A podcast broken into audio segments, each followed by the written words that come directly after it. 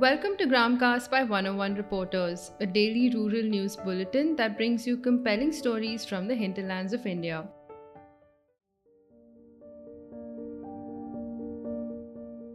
Warghatpada, Maharashtra is on the way to achieve a five point sustainability model of renewable energy and clean energy, health and sanitation, social security and livelihood, and education.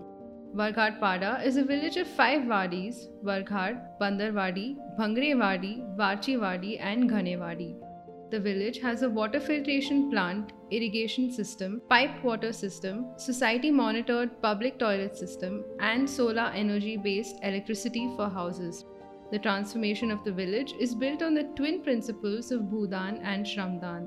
Bhudan refers to donation of land and Shramdan is voluntary contribution involving physical activity. Big landowners have agreed to donate some parts of their land for the larger cause, while small peasants have toiled away to meet the cause. Migration has been addressed by the sustainability program.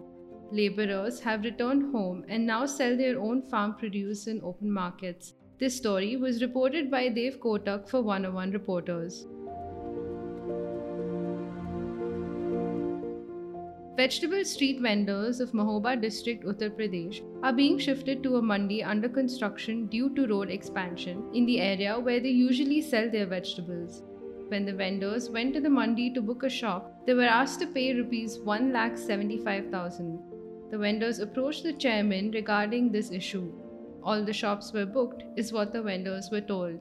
The vendors said that they didn't have enough money so they couldn't pay though the vegetable vendors were the ones to demand for a proper mandi, ironically, they aren't being allowed there.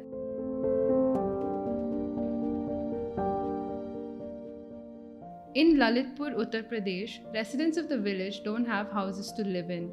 The government was supposed to build quarters for the villagers, but there is no development of anything as such.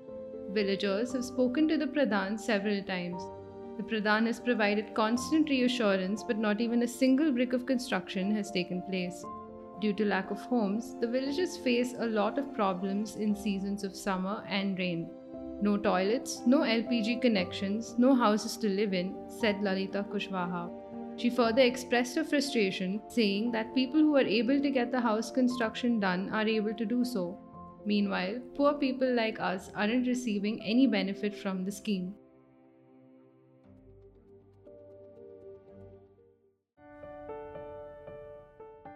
That's all from us today at Gramcast by 101 Reporters. Follow and subscribe to us on Spotify, Apple, and Google Podcasts.